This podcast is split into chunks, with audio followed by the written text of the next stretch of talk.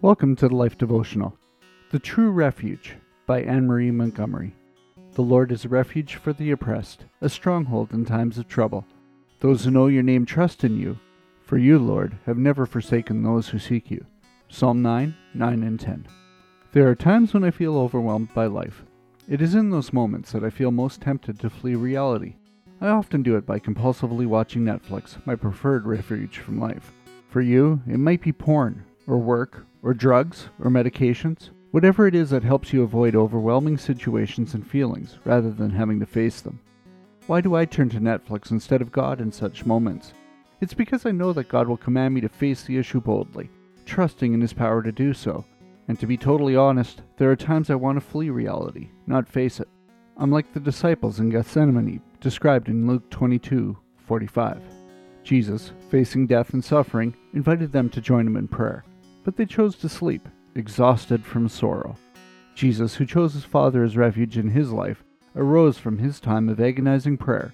See Hebrews 5 7 through 10, able to boldly face the coming pain.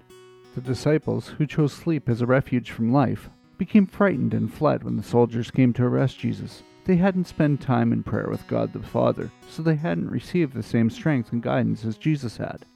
Seeking a substitute refuge ends up helping no one. Seeking God can change everything. How I want to learn to stop seeking other refuges from life and to seek the true refuge instead. A prayer for today.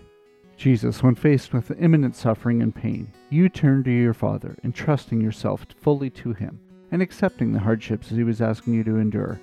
I want to learn to react to life challenges as you did Come change me by your Spirit, so that I can choose to boldly face hard times in your Father's strength, rather than vainly seek to flee them in you. Amen.